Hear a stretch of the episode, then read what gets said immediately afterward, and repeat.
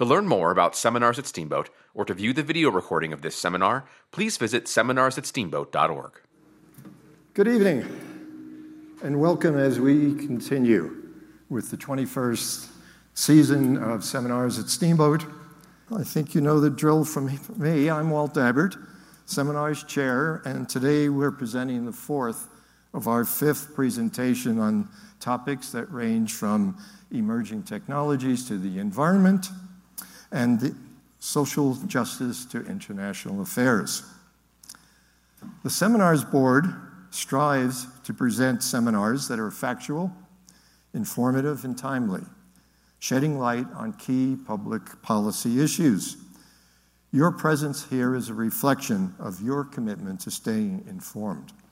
The seminar's board members wish to express our deep gratitude to all our sponsors and all our volunteers who make this season possible.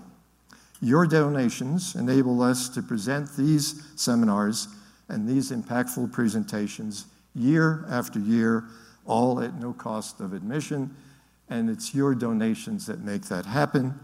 We especially want to recognize today's sponsor, the Yampa Valley Community Foundation, and today's supporting sponsors, Carol and Russ Atha.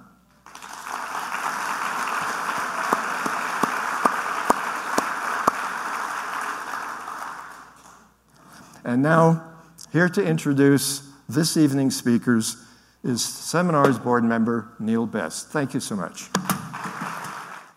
Joining, this, joining us this evening are Luke Runyon and Dr. Heather Tanana. Luke is KUNC's managing editor and reporter covering the Colorado River, River Water Basin. This has been Luke's beat since 2017. I'm going to note here that I don't believe it's a coincidence that since Luke began covering the issues of the Colorado River Water Basin and the subsequent extended national coverage on Morning Edition, 1A, All Things Considered Here and Now, and Weekend Edition, that the New York Times and the Washington Post, among other outlets, have begun much more extensive coverage of the same topics Luke has been reporting on since 2017. Our featured speaker this evening is Heather Tanana, visiting professor at the University of California Irvine School of Law. In 2021, she was recognized by the American Bar Association for distinguished achievement in environmental law and policy for her work, including the 2021 report Universal Access to Clean Water for Tribes in the Colorado River Basin.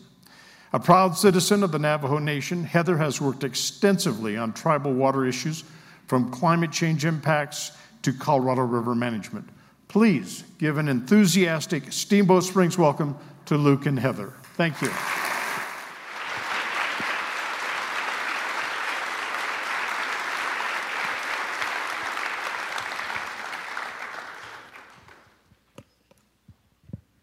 Hello, everyone. So good to see you. Um, so, like Neil said, my name is Luke Runyon, and I'm a man- managing editor at KUNC, which is the public radio station for Northern Colorado. And it feels good to be in Steamboat because this is our home turf. Um, and I'm also president of the board for the Society of Environmental Journalists. Uh, and I want to give you just a little bit of a preview of the program that we're going to have this evening, since you have two people up here on stage instead of just one uh, speaker. Uh, so, I'm, when I was invited to speak here, I was instructed to give kind of a big, broad overview of Colorado River issues before passing things off to Heather to give uh, a more focused look at some tribal water issues in the basin. And we're going to do that. So I'm going to present on the big, broad issues, pass it over to Heather. Uh, we're going to have a conversation here on stage, and then we're going to toss it out to you for audience questions, and I'll pull those up on my phone. So if you've got questions that are coming up, make sure to put those in there so we have those for the audience Q&A.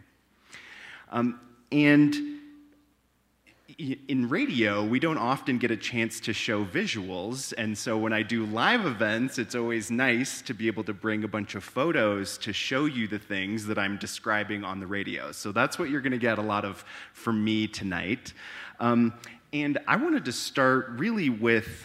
Uh, how we imagine the Colorado River.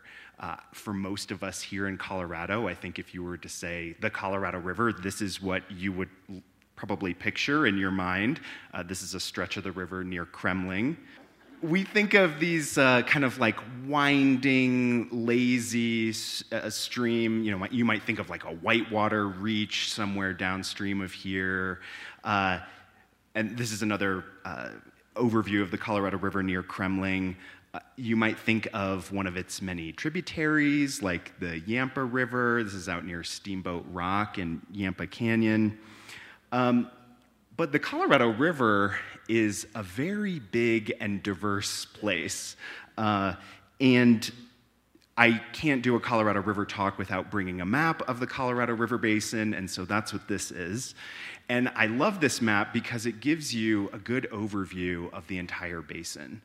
Not just the actual hydrologic boundary, that's the, the black line that you see on the map, but it also shows how we've manipulated the Colorado River and its tributaries to serve our needs, whether that's for municipal use or agricultural use. Um, and that's what those big red crosshatch areas are, is areas where water from the Colorado River has been transported outside of the, the natural boundary, whether that's diversions to the Front Range or to you know, the Imperial Valley in California. And it's a big, diverse basin with a pretty big problem. And the problem is essentially that there's not enough water to meet everyone's needs. Uh, I promise this is the only graph in, the, in the, my slides.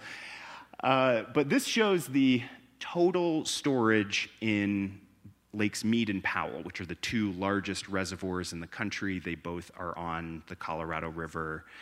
Uh, Lake Mead just outside Las Vegas, Lake Powell on the Arizona Utah border.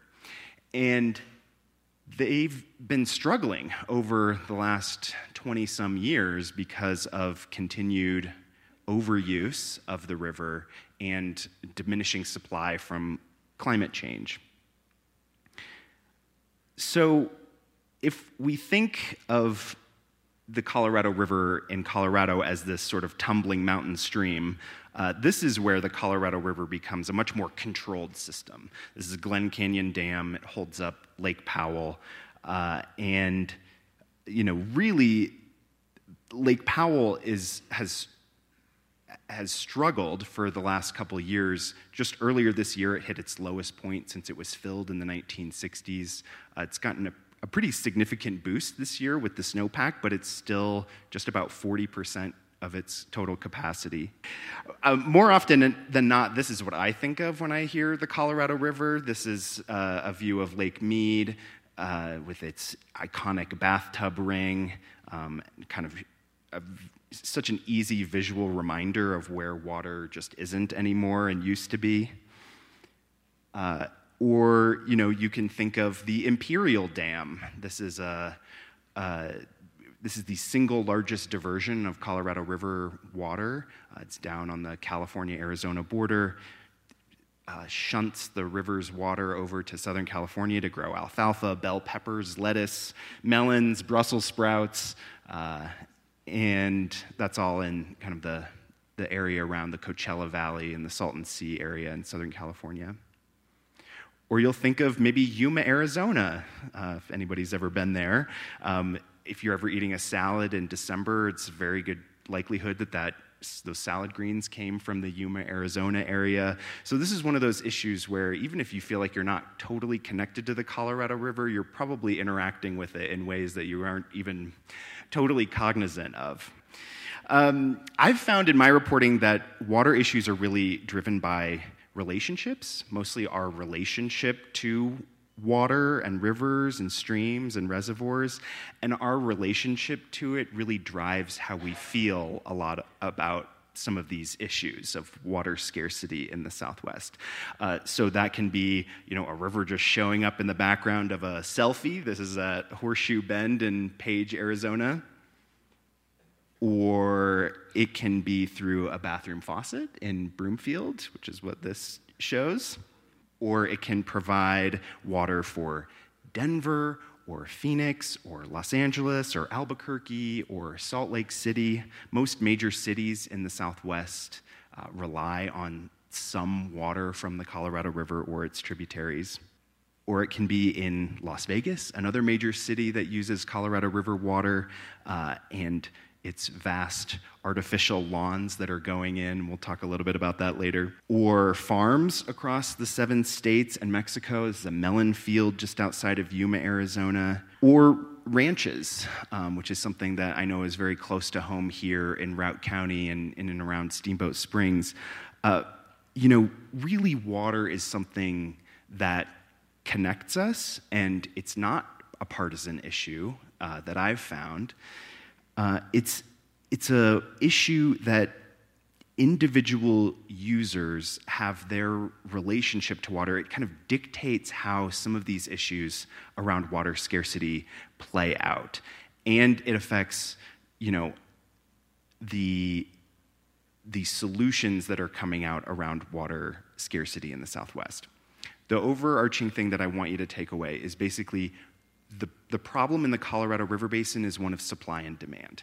We don't have enough water to meet everyone's needs, but deciding how to go about using less and when and why is very difficult because somebody is going to feel that pain. Somebody's going to have to f- feel like they're, they're using less. And the river basin community, which both I would say Heather and I are a part of, is dealing with this gap between supply and demand. There's never been enough water in the Colorado River Basin to do everything that we want to do with it. Um, and now, with climate change, that gap is widening, and we really haven't quite figured out how to close it just yet. Um, and so, that gap is what I wanted to focus on in my podcast, which came out uh, earlier this year in May. Uh, it's called Thirst Gap, so I really leaned into the whole gap uh, uh, concept. Uh, and the reporting took me all over the basin to people to figure out how people were grappling with water scarcity and adapting to it in real time, um, which took me to Lake Powell to meet with houseboaters. I don't know if we've got any in the crowd here tonight, but uh, it was a really fun trip. Went out with Sherry Fasinelli, who took me around the side canyons of Lake Powell to learn about houseboat culture at Lake Powell and how much she loved this reservoir that was, that was drying up. You know, boat ramp after boat ramp was closing the summer that we met up. Uh, and that's really what is so fascinating about Lake Powell is you have people who were both concerned about what's happening at Lake Powell with its decline, and then you also have people who are really giddy at the same time. They're looking at the same set of facts and coming to very different conclusions. Uh, this is in the delta of Lake Powell where the Colorado River comes in, and it's a really wild landscape because of how low the reservoir has been. Uh, we boated down this flowing reach of the Colorado River that hadn't flowed in decades because it was inundated by Lake Powell, and uh, we were essentially uh, boating through a landscape made of mud because we were boating through the, the former lake bottom of Lake Powell I started calling this place Mudtopia because it's basically a landscape of, of mud. Uh, you know, this is the river is flowing on a perched layer of mud and sediment that used to be the bottom of, of Lake Powell. And now that the river is flowing, because the reservoir is so low, it's kind of creating its own mini canyon of mud. Uh, and Lake Powell has a huge sediment problem that I think people are only kind of coming to terms with just now.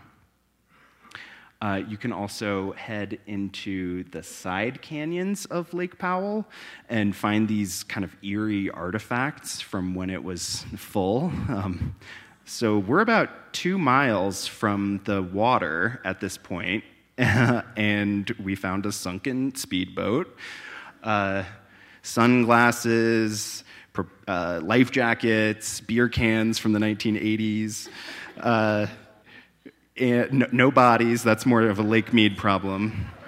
Um, but you would, see, you would see propeller marks on the sandstone as you were hiking, and your mind would, would like kind of do a split screen of like, oh yeah, we used to be deep underwater here and now we're hiking in the desert. It's so strange.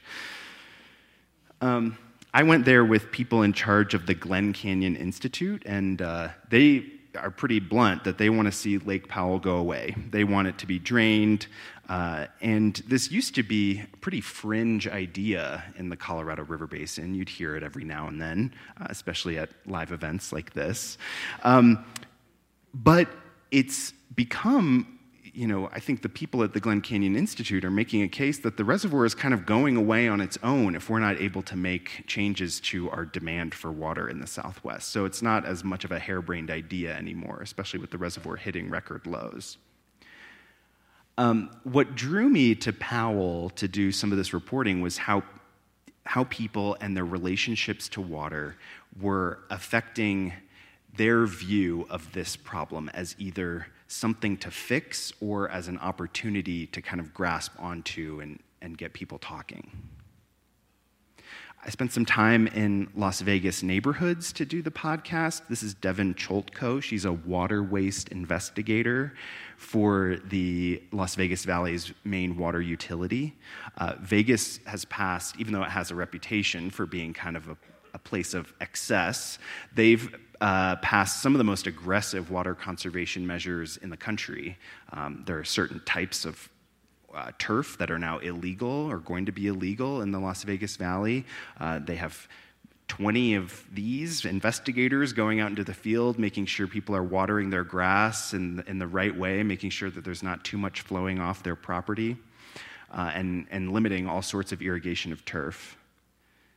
Uh, we'll hear more about tribal water from Heather, but I wanted to just give like a quick primer. So this is Charles Escalante. He's a tribal council member for the Fort Yuma Quechan tribe, which is near Yuma, Arizona. And some tribes, I think, are becoming more active in river, the river's total political landscape.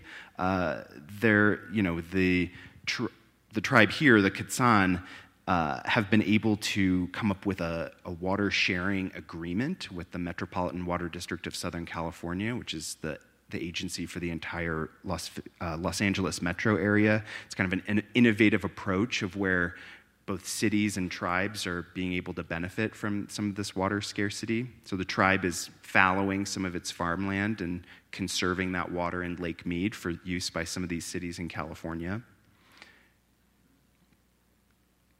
My reporting also took me to the Navajo Nation uh, to meet with Crystal Tulley-Cordova. She's the principal hydrologist for the Navajo Nation, works for the tribal government. Uh, she wears a lot of hats in, in doing that job. Uh, and really, you know, the focus for the Navajo tribe right now is on clean water access. And I know Heather is going to talk some more about that. Um, and really having a strong push for having their water rights quantified. Uh, they have a large amount of water that they're entitled to from the Colorado River, but haven't had it quantified. Uh, there was just recently a Supreme Court case that was dealing with this exact question. Um, and are still you know, trying to figure out how to go about securing all of the water that they're entitled to for the tribe.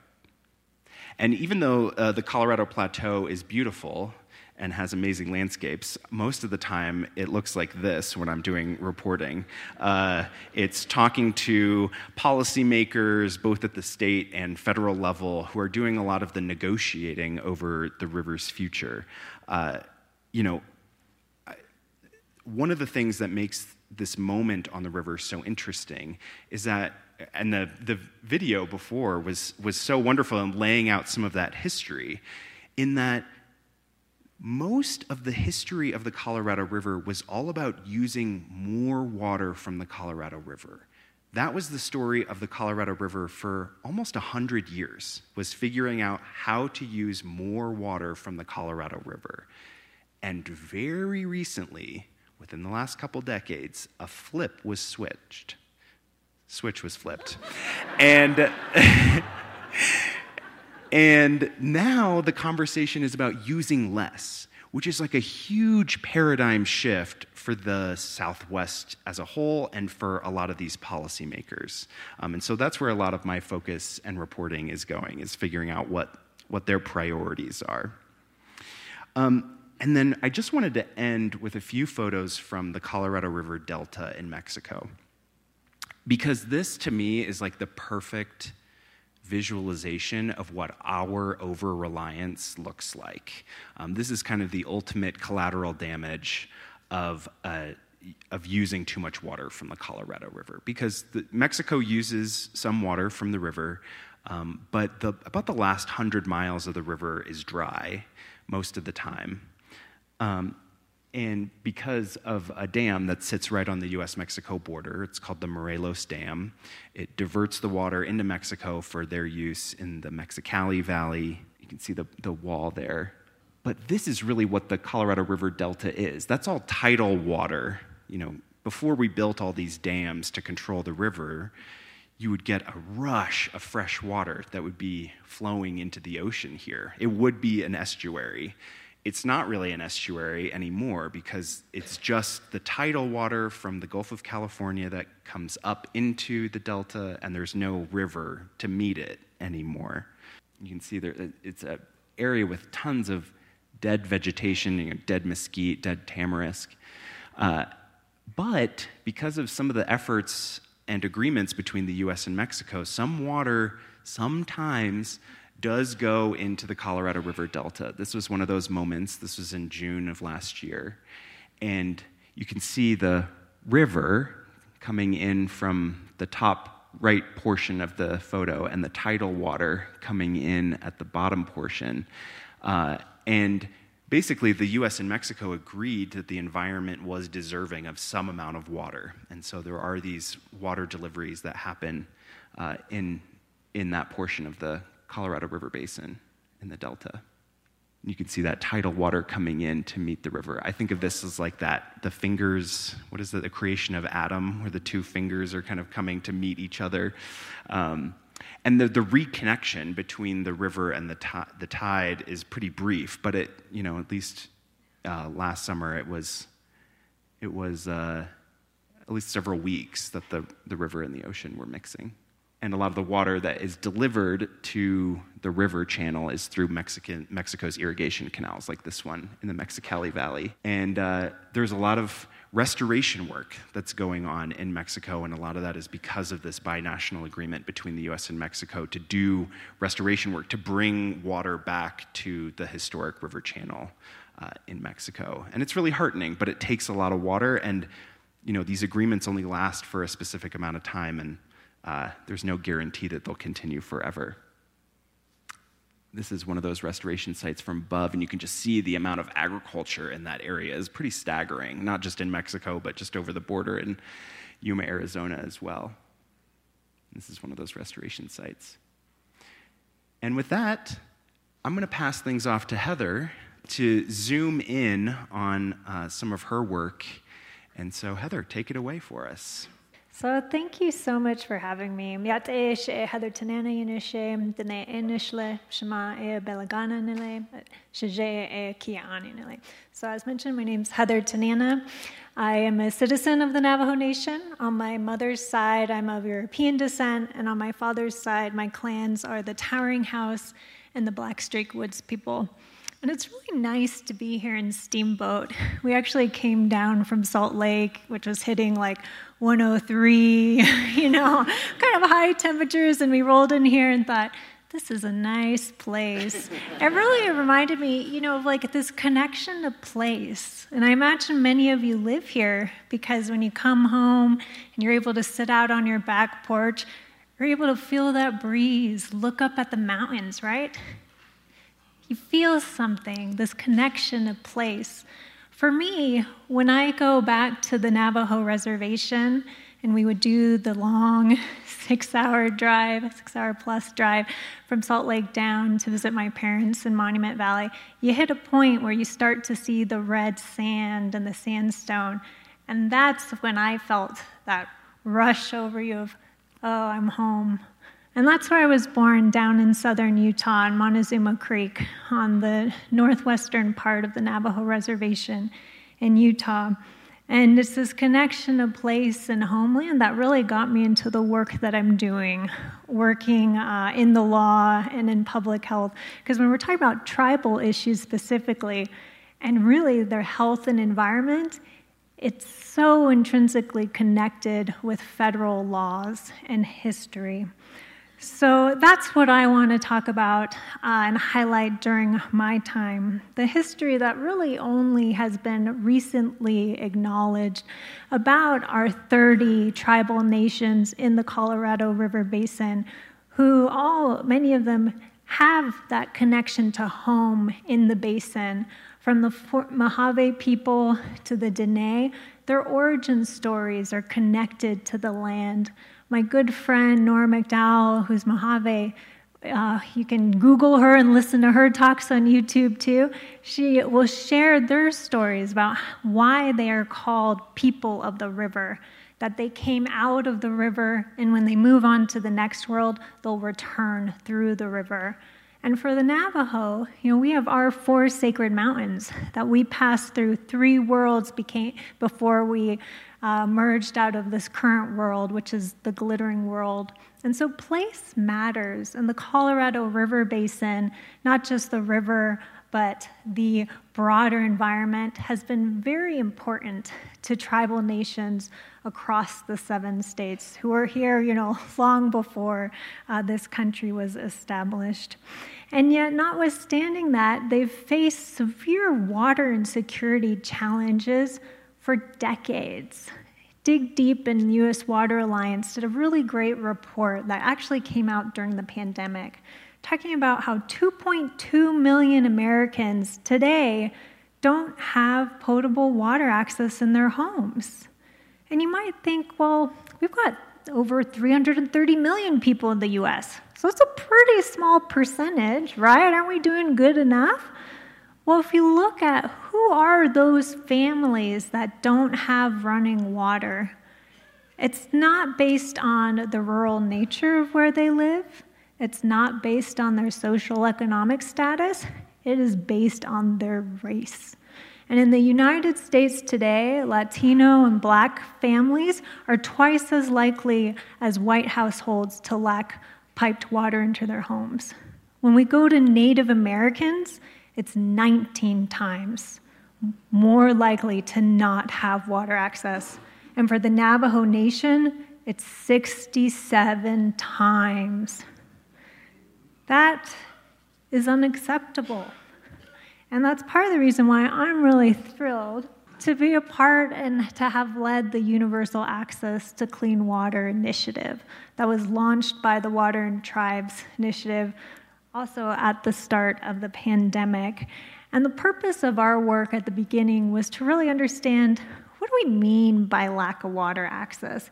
Is that the same for all the tribes in the basin? And what can we do about it? How can we close that water gap? I love that word. Okay, and certainly I'll say when I was going into the work, I thought, oh, it's a piped water problem right? And which makes sense. I came from Navajo.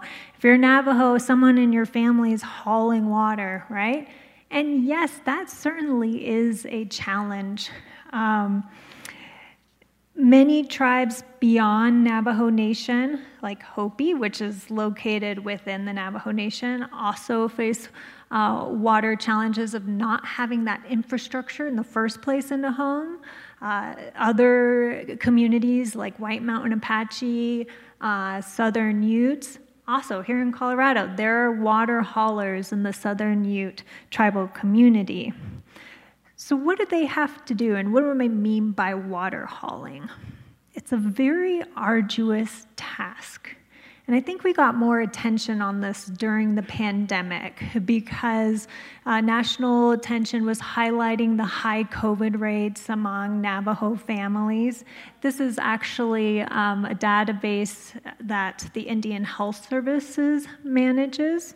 So the IHS is a federal agency that was established based on treaty and trust responsibilities that the government has, and their mission is to elevate the health of Native people to the highest status.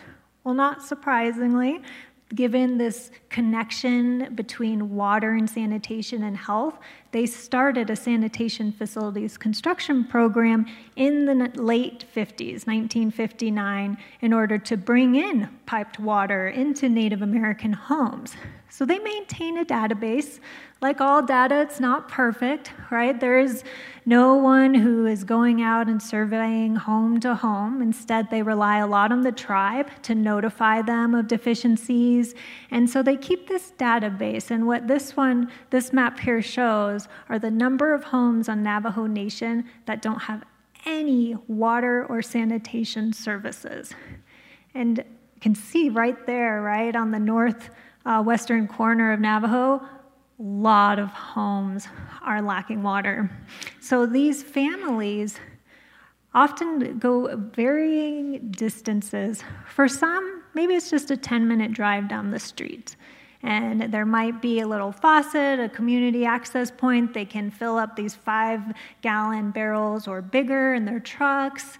But for others, they're having to drive hours to a little well throwing a bucket down that well, hauling it up, dumping that bucket into their retainer, and repeating that until their whatever five gallon, it's tended to be a five gallon barrel, is filled, loading it up in their car, making the drive back home. So, these families, particularly the ones that have to go further distances, are often rationing two to three gallons of water use a day. And Again, different statistics out there, but the average American household or American is using 88 to 100 gallons a day. And it's estimated that if you take a shower, you know, a 10 minute shower, you're using about 15 gallons. So just think of what you have to do if you're trying to even use 10 gallons or two to three, and all of the water needs you have. It's domestic, cleaning, cooking, eating, bathing. But there's no distinction on those water uses on Navajo. They're also having to use that water if they have a pet or livestock to make sure that they get the water that's necessary as well. And uh, the estimates of the cost of water hauling as opposed to having piped water is that hauling is 71 times more expensive. If we're looking at an acre per feet calculation, it's about $600 per acre feet for piped water, $43,000 for water haulers. When we, uh, as part of an amicus brief for the Arizona versus Navajo Nation case, and we interviewed different families to put in that personal element of what their experience is like. And there was a, a gentleman, Boyd Silversmith, who lived down in that red area there on the border of Arizona and Utah. And he talked about how he was a PE teacher at the local high school. And he used to open up the school early so that the kids that were water haulers could come in and utilize the school facilities to take showers. Right? Changes the way you live your life. But let's say you even have piped water coming into your community. You're one of the lucky ones, you got a faucet. But what good is it if you can't drink it, right? So, water quality is a large pervasive challenge as well for the tribes that even if they've gotten you know the pipes that infrastructure in place the community can't utilize the water because it's unsafe and Hopi is really our classic example of that challenge. Their water system, first water big system, was put in place by uh, the Bureau of Indian Affairs, actually. So the government went in and did this in the 60s. Well, they tapped into an aquifer that had naturally occurring arsenic. So 75% of people residing on Hopi are drinking water or utilizing water that has unsafe levels of arsenic. And it was the government that did that. And then, of course, the tribe was getting fined by EPA for not meeting the water quality standards, right? Like, is a problem. And fortunately for Hopi, actually under our Trump administration, they um, directed some funds. It's called the HAMP Hopi uh, Arsenic Mitigation Project.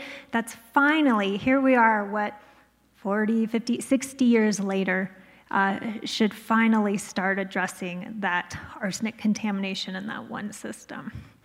But even if you don't have a naturally kind of a really harmful contaminant like arsenic, this is the water that came out of a chapter house on Navajo. So during the pandemic, uh, a working group was put together to try and increase the access points for some families. And they put in quite a few d- additional water source points, and it cut down the average travel time by 38 minutes, decreased it to get water. And this was one in the Yambido chapter house. The water came out brown and smelling, and it tasted weird. And the, not surprisingly, the community didn't want to utilize it. Well, they did some testing, and it turns out that's iron. It's high iron levels, and EPA uh, said, well, technically it meets the standard, so we're not going to do anything about it. Right? What do you have to do? I mean, and, and unfortunately, this ended up working out because reclamation, kind of out of the, I don't know who they contacted, someone must have had a connection Reclamation happened to have some filters or funding they could use for filters and it addressed the, the high iron levels. But communities shouldn't be relying on the goodwill of some federal agency to address their challenges, right? So, there are other things we found in that report that was first mentioned um, that we did in 2021 beyond piped initially infrastructure coming in, addressing water quality challenges. There are some communities where their infrastructure is fine for now, but they're growing, right? Native Americans are one of the fastest growing populations according to our recent census numbers. And we have an amazing youth movement right now where they're reclaiming their indigenous identity and they want to live on their homelands. They want to grow up learning from their elders. And it's hard to do that if the infrastructure in place, even if it's meeting current standards, isn't sufficient to support a growing population. And so we need to maintain those systems as well. And this whole O&M component we could talk about for a long time. I do not have an engineering background, but we learned a lot talking with engineers and a big concern was putting in these systems, they could be state of the art, very climate resilient, but who's going to operate and maintain them? And that's a kind of a bigger challenge when we talk about capacity. So, you know, what's fascinating is that access to clean drinking water in the United States, it's not a contested issue. There have been polls and broad bipartisan support. Every American in the United States should have clean drinking water. This is America. We have done great things, right? I gotta say, I, I'm, I'm a, I love living in the United States, not just because it's home, my homelands, but I had two uncles that volunteered to serve in World War II as Navajo code talkers. And they've both passed on, but when we would ask my uncle Albert, you know, not all the states were even letting you vote at the time. Why in the world did you volunteer? He lied about his age to serve in the military. And his response was, it's to protect Mother Earth. This is our land. It's to protect our homelands. And so I think, you know, where this, I actually do have a lot of pride in, in our country and what we can achieve. And there's support for solving this gap. And a lot of it is supported by scientific studies. We don't doubt that clean water is needed for individual health, that there's even connections with you know, our supporting our broader, really supporting indigenous viewpoints of holistic balance in community, that when our surroundings and our environment is healthy, we are healthy, right? So there are research out there about the health connection, about the mental health well being. There's economic studies out there as well. DigDeep followed up with a second report about the economic benefits that this uh, lack of water access to those 2 million Americans was costing our economy $152 million annually. And if we were to close that gap, we would have great economic benefits. Right? So if we can all get on board with this, why do we have this problem still here in 2023? Well, that's where I want to shift over and talk a little bit about the past, right? I am a firm believer that we cannot talk and address any present day issues unless we spend some time talking about the past and how we got here. Why, this is my family. So on the left here, well, yeah, your left. Uh, that's my dad and the little, you know, squatting there with the hat and one of his siblings. Those are my aunt and uncles. And then on the color photos, that's my nephew and my aunt with one of my nieces, right? So my dad grew up very traditionally. He didn't have water access. Why is it that um, one of my cousins today, here we are, was that, so dad's born in the 50s, 70 years later, still doesn't have water access? Well, I'm going to argue it absolutely is related to the history and federal Indian policies. And as a little start, I always love to, you know, normally I have a longer quiz, but I kept it short here. I like to leave time for Q&A. But how does the Declaration of Independence refer to Native Americans? Multiple choice, so it's not too scary. You know, is it A, Native inhabitants, B, Indigenous people, C, I heard some C's yelling out, merciless Indian savages, or no reference at all, right? It's it's C.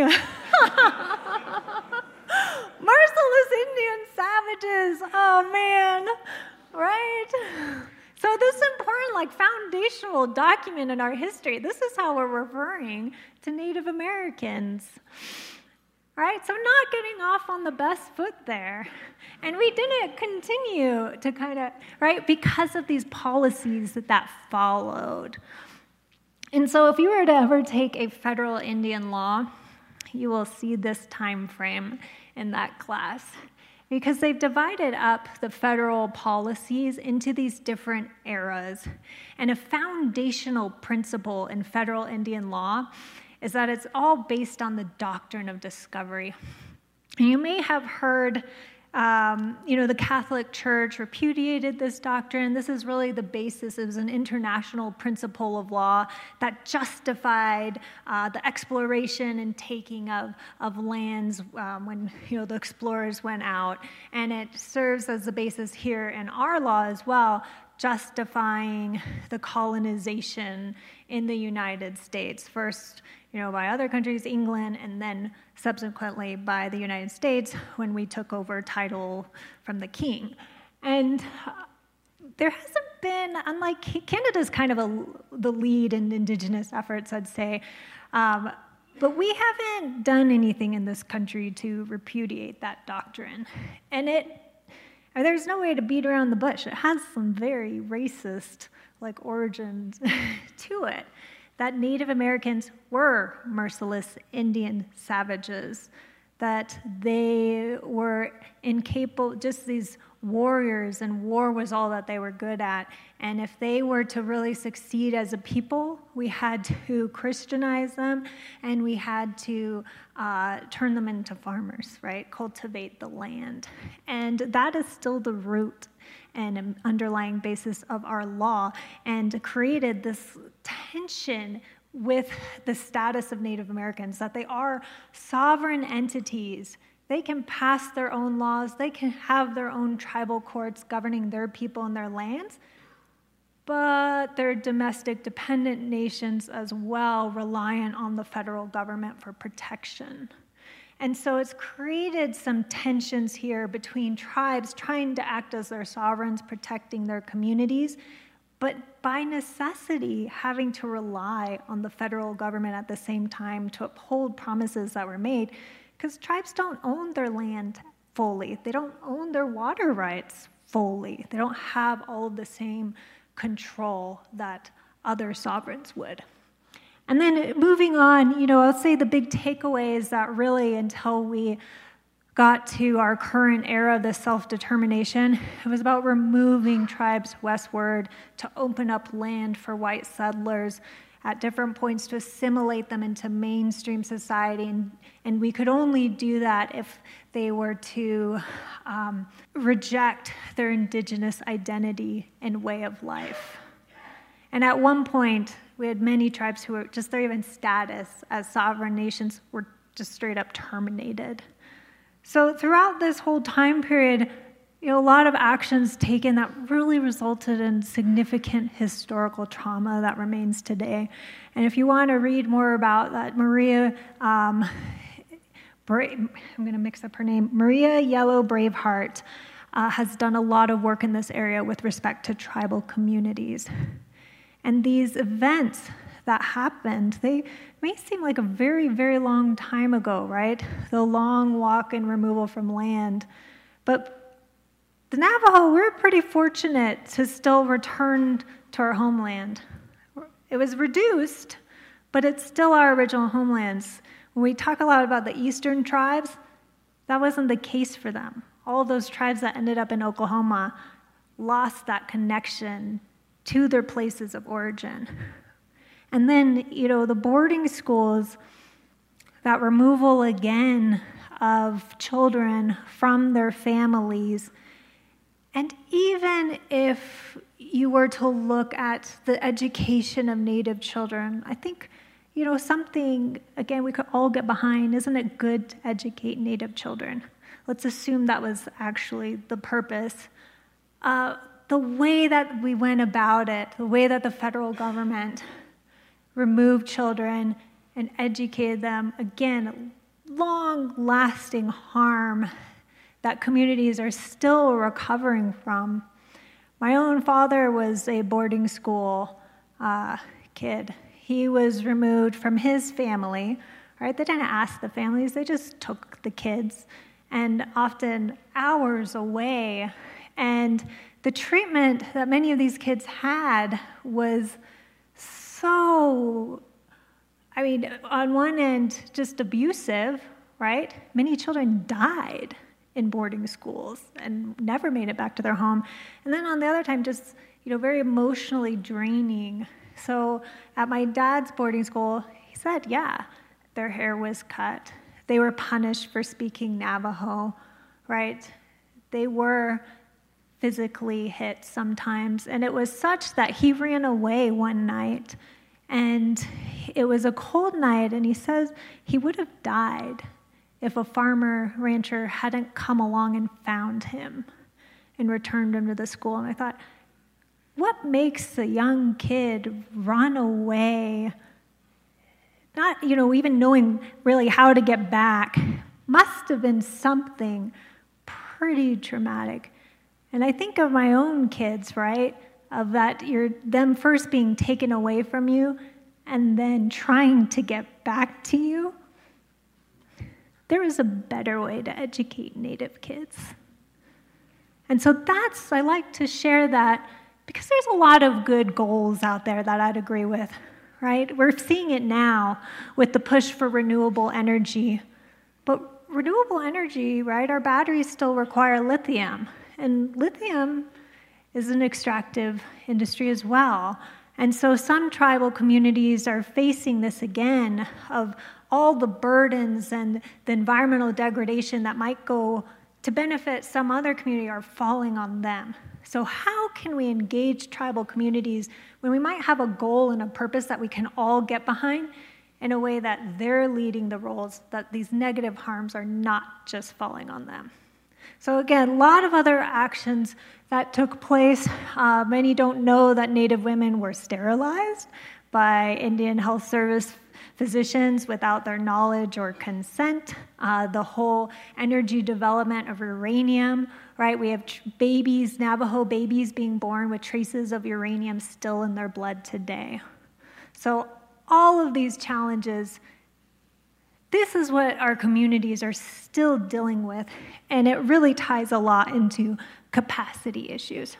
So, I, again, I love Q and A, so I want to tie this back to Colorado River and then, and then get into our discussion.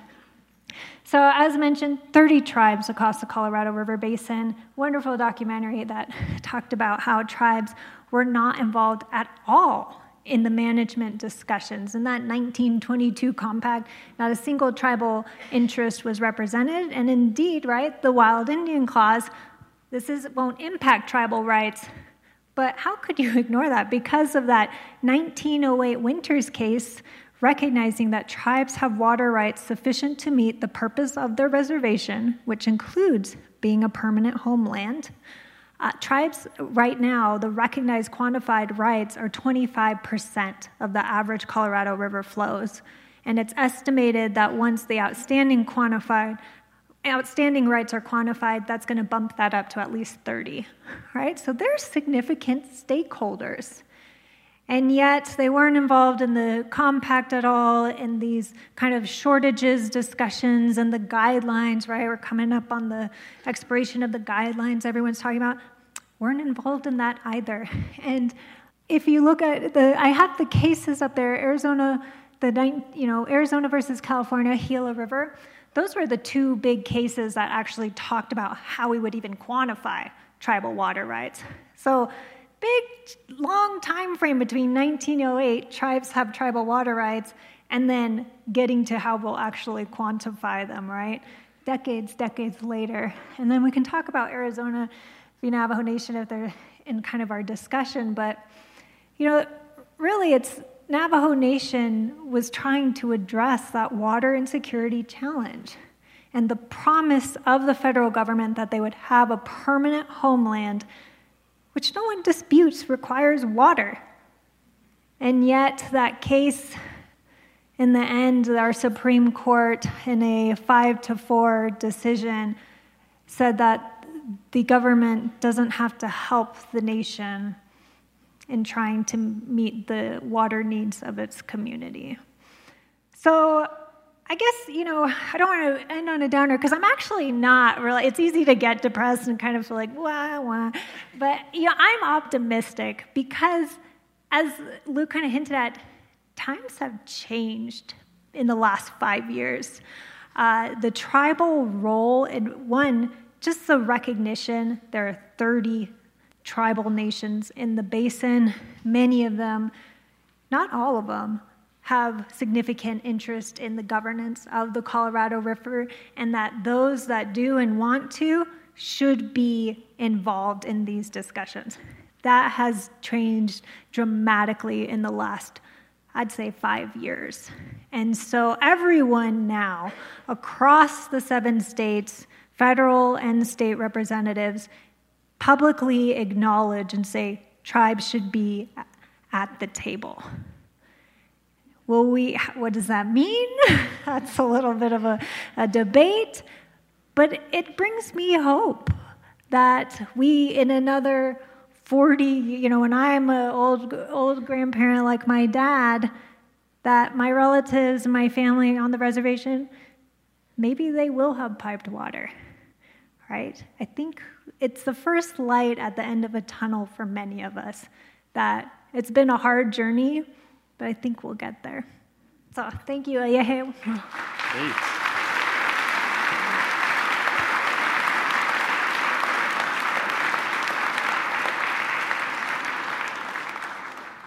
That was great. Thank you so much, Heather, for sharing all of that. Um, I'm just going to ask a couple of questions because we're, we're starting to get short on time, and I want to make sure that we get to audience questions too.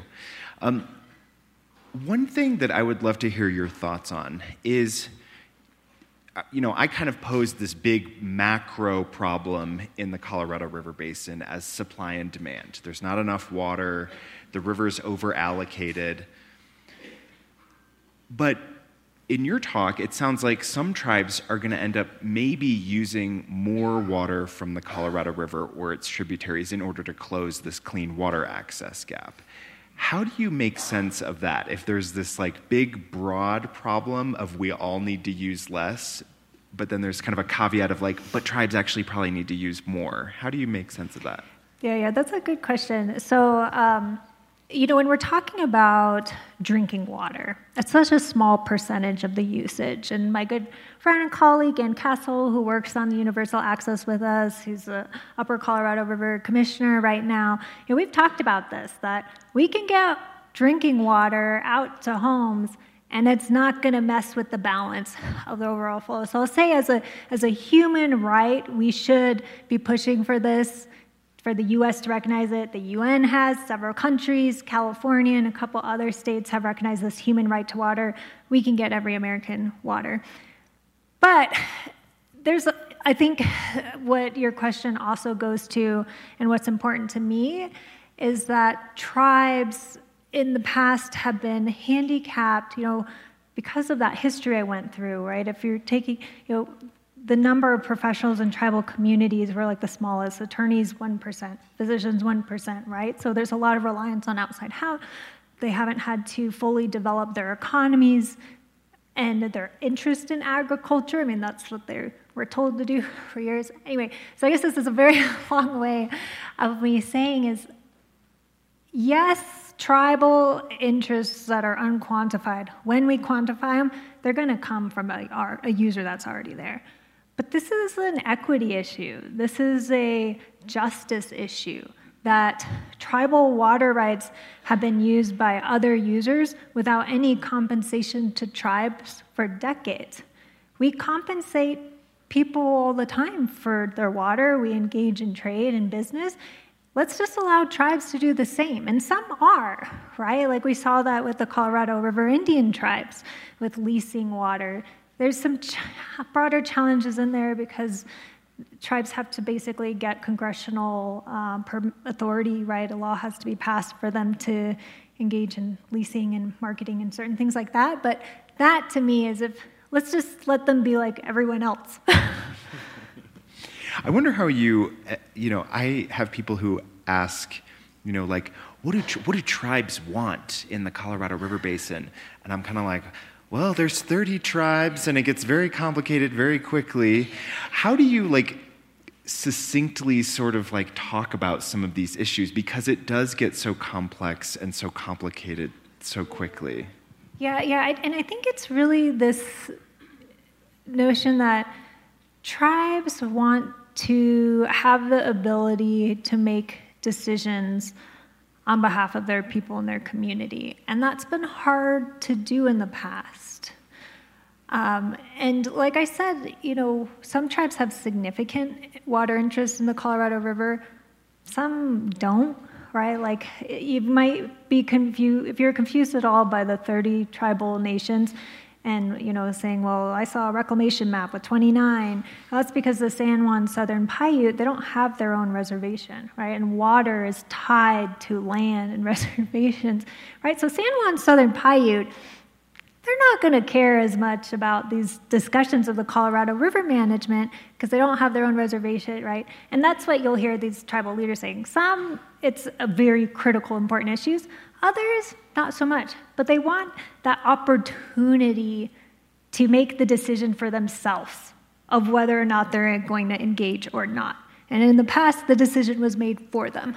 We're going to decide how to allocate, we're going to decide the managements, the shortages, and tribes didn't even have a chance to engage. On, on that engagement, I mean, the governance of the whole river is so complex. You have the federal government, you have all of the state actors, then you have the, the tribes as well. Within states, you kind of have your own fault lines and tension points around water. How do you go? You know, it's, it's a nice goal to say, like, we want to include tribes more in this process. What does that actually look like? Uh, um, and just for a little bit of background, Heather and I were at uh, a CU Boulder Colorado River Symposium recently, and there was a panel with as many tribal representatives as possible. And it was kind of like an instructive moment of like, tribes really want to be a part, most tribes really want to be a part of this process, but how do you do it in a way that doesn't like bog down the whole system or, yeah, how do you do that? Yeah, yeah, and I'm trying to remember, I think there were like 14 or so different tribal representatives there. And that's probably about, you know, each of the representatives who were there were people who do care about the issues and are engaged. Um, so I'll say, again, I think the tribe needs to decide for themselves the degree they want to be involved. There's been a lot of discussion about what does a seat at the table mean, and I think everyone's trying to figure that out right now. But this idea of you know, notice, notice is important. And um, there's a lot of really good work going on in the upper basin with this upper basin state tribal dialogue that's happening where the states and the tribes and the federal government are having regular meetings and engaging because i think that's really all what it's about is relationship building which is why I spend a lot of time on history. Because if you understand where someone's coming from, you're more likely to be able to connect with them. I'm talking about like this is this basic human level, right? And when we build relationships, that's when we can make meaningful progress. And you can be a little, I think right now, and up to the present, people have been so defensive of their positions. But as we're starting to build more relationships, I think that process will work itself out. Like a tribe might have more confidence in saying, I don't need to be at the meeting because I trust that you will send me the you know meeting minutes. I trust that you will reach out to me if something implicating our issues come up. We're getting there. Great. Well, we're going to move to audience questions, and I've got it on my phone up here, so I'm just going to uh, read off of there. Um, so, we've got a few questions about agriculture, so I might try and succinctly put some of them together. Um, and this is a good one. And, you know, I'll pose them to Heather, but maybe Heather and I can both address some of these questions. Why are we not prioritizing water usage based on necessity, farming, fishing, or industry, over leisure uses like lawns, golf courses, water sports, kind of divvying up what's the best use of the scarce water that we have? I know. Well, I'd love to hear you. You know, the challenge with water law is we, it's based on this like old archaic system, right? Um, we have our prior appropriation doctrine in the West, uh, and then you have the different state laws that are going to apply and decide what a beneficial use is. And so when you're talking about trying to change that system, especially when it, it makes a lot of money for a lot of people, I think that's just a hard thing for us to do in the US. Mm-hmm. Right? Um, I've, we've had people, I think, say, before I had a conversation with Amy Haas, she's our executive director of the Colorado River Authority of Utah, you know, being like, why can't we just be like Israel? Right? They have just as little water, and she's like, they nationalized water. Can you mm. imagine doing that here? Like, we just went steps backwards in like women's rights. Like, that's not going to happen in the U.S. So I, I, think sometimes, like, it's not to say I, I do think we need to push, and when we throw out what other people would say are crazy ideas, it makes us think of like, okay, think creatively, because what's we've been doing is not working. I think. But I don't know. I'd love to. What do you think, Luke? Yeah, I, this is why I brought up this idea of like our relationship to water dictating so much of what value we put on it for what it does for us. Um, I always hear it when it comes to like water waste. Like, what is wasted water? Well, oftentimes it's just like somebody using water in a way that you don't like or don't value. Um, you know, people who point to a field of alfalfa and that, you know, maybe they're not feeding a horse. They're like, well, that looks like it's wasted water. Well, not to the person who's growing it and selling it. Um, same with taking a long shower or something like that. You know, it's really, there's no def- defined uh, term for water waste that we all agree on. It's just sort of like how you feel about these things. Um, and sometimes they show up in law, but a lot of these are kind of like broader cultural attitudes that we have around water and use. Yeah, yeah, and I think I, that's I think where the hope piece comes in because we have this different attitude by our youth, right? I see it with my own daughter, and I think as we see no offense to the older white males, but as they retire out of these positions that have been held on these water boards and the, how we've managed water, I think the influx of youth and different ideas will also maybe push some of what we think is a beneficial use. What should we prioritize? And you know, I hate to be like, You'll solve it, daughter.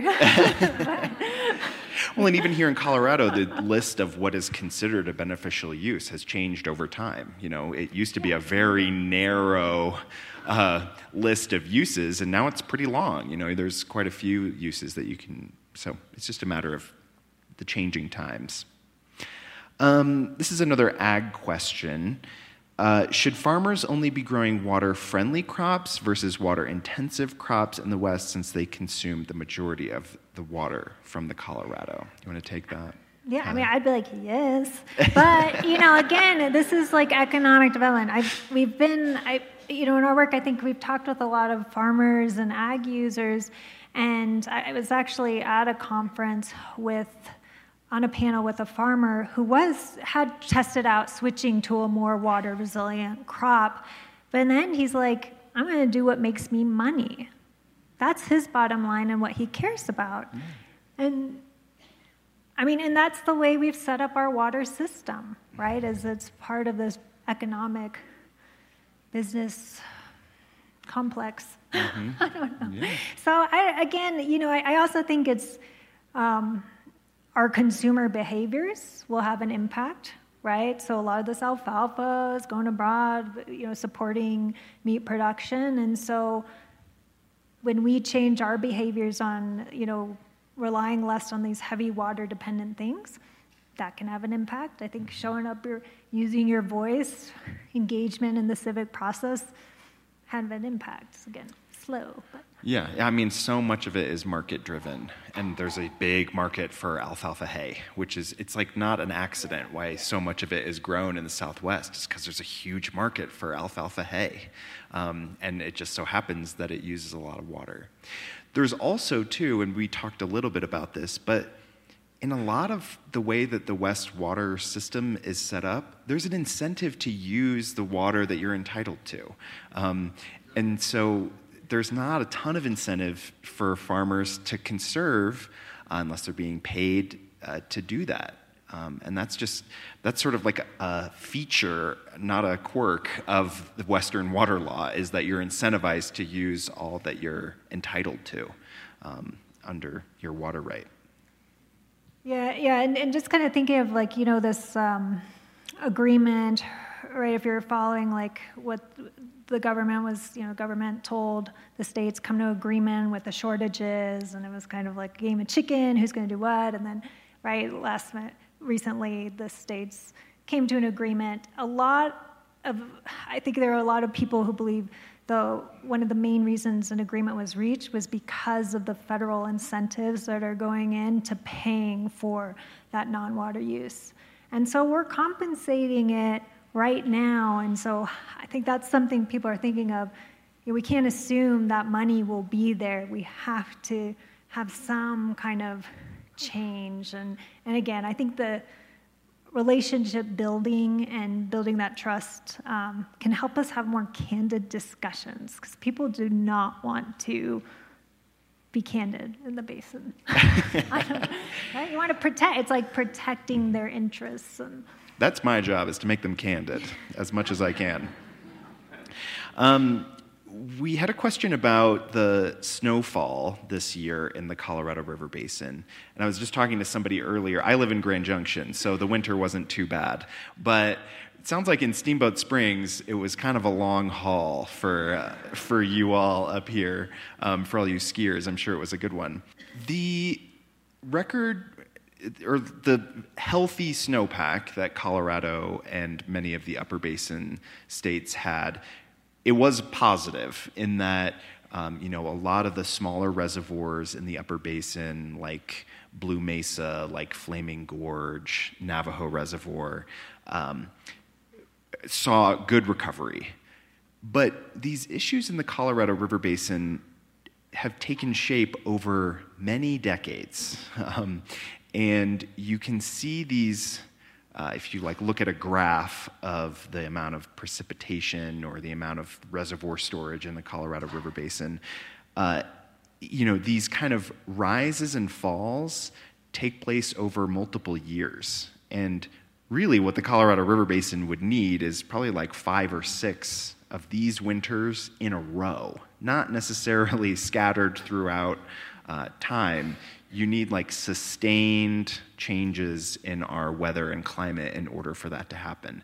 And the temperature change that's happening in the Colorado River Basin is just sapping the supply Um, you know, the Colorado River is taking a huge hit because of those rising temperatures, whether that's in the form of losing snowpack, changes in precipitation from snow to rain, uh, you know, diminished soil moisture. Really, there hasn't been much change in precipitation in the Colorado River Basin. What we're in the amount what we're seeing is that the rising temperatures are just messing up the water cycle in such a way that our infrastructure and the systems that we've built can't use it in the way that we used to. Um, so it was good, yeah. but maybe like let's have four more of those and then we can talk. Um, yeah. Um, is maybe how I would put yeah, it. And, and, and, you know, like Navajo in particular and other tribes, a lot of them are, rely a lot on groundwater. And so, you know, we've had chats with, love Crystal, who is, Luke shared a photo of, you know, their big concern is like recharging those groundwater aquifers and like, oh, but like, it's, it did not solve the problem and is, again, climate change is also expected to make that a harder issue. We had a question too about kind of the politics in all of this. And I don't know if you have any thoughts on this, but um, is there political will in DC and within the states to take these kind of broader conservation issues on? Like, do you see that there's the political will to really address some of these problems? Mm. That's a, that's a good question. Um, you know, it's interesting because in other areas, so the interior took a, you know, they opposed the Navajo Nation in the Arizona versus Navajo Nation case, which was disappointing to see. And so my, my take on the federal government is if they can do something voluntarily, they'll like to do it but they don't want to have a permanent obligation. And especially when we get to tribes, if they do it for one tribe, we're talking 574 federally recognized tribes in the United States. So that can put a big price tag on, you know, and their obligations and duties that they have to do. And so that's why I felt like they went the way they did on Arizona versus Navajo Nation. Whereas if anyone was following, the week prior came out the, um, the decision in Brackeen versus Haaland supporting the Indian Child Welfare Act that was upheld, and the interior, funny enough, it like all falls under the interior. They were in support of the tribal position in the law then, but there's no like duty on the federal government. So I've seen really great work when we're talking about tribal co-management lands and conservation pilot programs, but nothing I think that puts a permanent obligation on that going forward. So if we can see some progress on these like pilot initiatives that are happening right now, I think that would be great. Another, we've also seen um, philanthropic groups really stepping up and taking a lead in partnerships on these conservation efforts and helping to build tribal capacity to engage in that like for example helping them bring on uh, personnel that's needed on you know like a water manager or a hydrologist so that they can run these programs themselves. So yeah some things from the government we'll see if they continue right? It's, it depends on our administration but in the meantime these nonprofits are really helping in the philanthropic organizations. Great. Well i think we've only got time for one more question so we'll end on this. Um, it's a question you were talking about youth leaders that you're paying attention to. You said that they're on the rise. What are they saying? How are they framing the challenges and solutions here? Um, and how is their inclusion potentially shifting the dialogue? Yeah, it's really, really exciting. Um, the whole movement with, I think, social media, right? There's like, it's amazing now. Um, the youth getting these accounts. I, I, think of like the Western Water Girl on um, she on TikTok and Instagram, right? We have like those same kind of folks in our indigenous communities who are sharing tradition and what their uh, community and values mean to them. And we're seeing programs too, like National Wildlife Federation has one, and, and there's even some uh, reclamation started this youth program as well to educate them and get them familiar with climate change issues and how they can have an impact. So, a lot of programs, and what I particularly like about our youth is they're navigating both worlds of tradition and culture, but living, you know, in 21st century and modern society. They have their cell phones, right? Their Instagram accounts, but they're wearing traditional wear like almost every day. And being able to move back and forth um, and incorporating, like I mentioned, the you know Hózhó, this concept of uh, in Navajo of balance. That when you get out of balance, bad things happen. And so that way of thinking about you know, in your relationships, not with just people, but also, again, your environment and surroundings, we have to maintain balance. So you'll hear little concepts like that of like little traditional beliefs that they're just incorporating into everyday conversation. I think that's exciting. Also do a little plug. I did a piece with the Colorado um, Environmental Law Review that came out in their most recent issue about the rise of indigenous women in the basin, about how you know, so many of our tribal communities are matriarchal societies, and yet the female role and traditional kind of leadership role they had was displaced. And now we have women like Crystal as a principal hydrologist in her community, Lorelei Cloud, who's the vice chairwoman of Southern Ute, Nora McDowell, who's a cultural, you know, like elder and wisdom keeper of her community, and Bidtah Becker, who's been a attorney working in water issues for Navajo forever. So these leaders are in formal positions and informal, and they are pervasive now throughout the basin. Again, changing the way we look at management, changing the values that we should protect. So that's exciting too. Well, that's a hopeful note to end on. Um, I just want to give a big thank you to Heather for being here.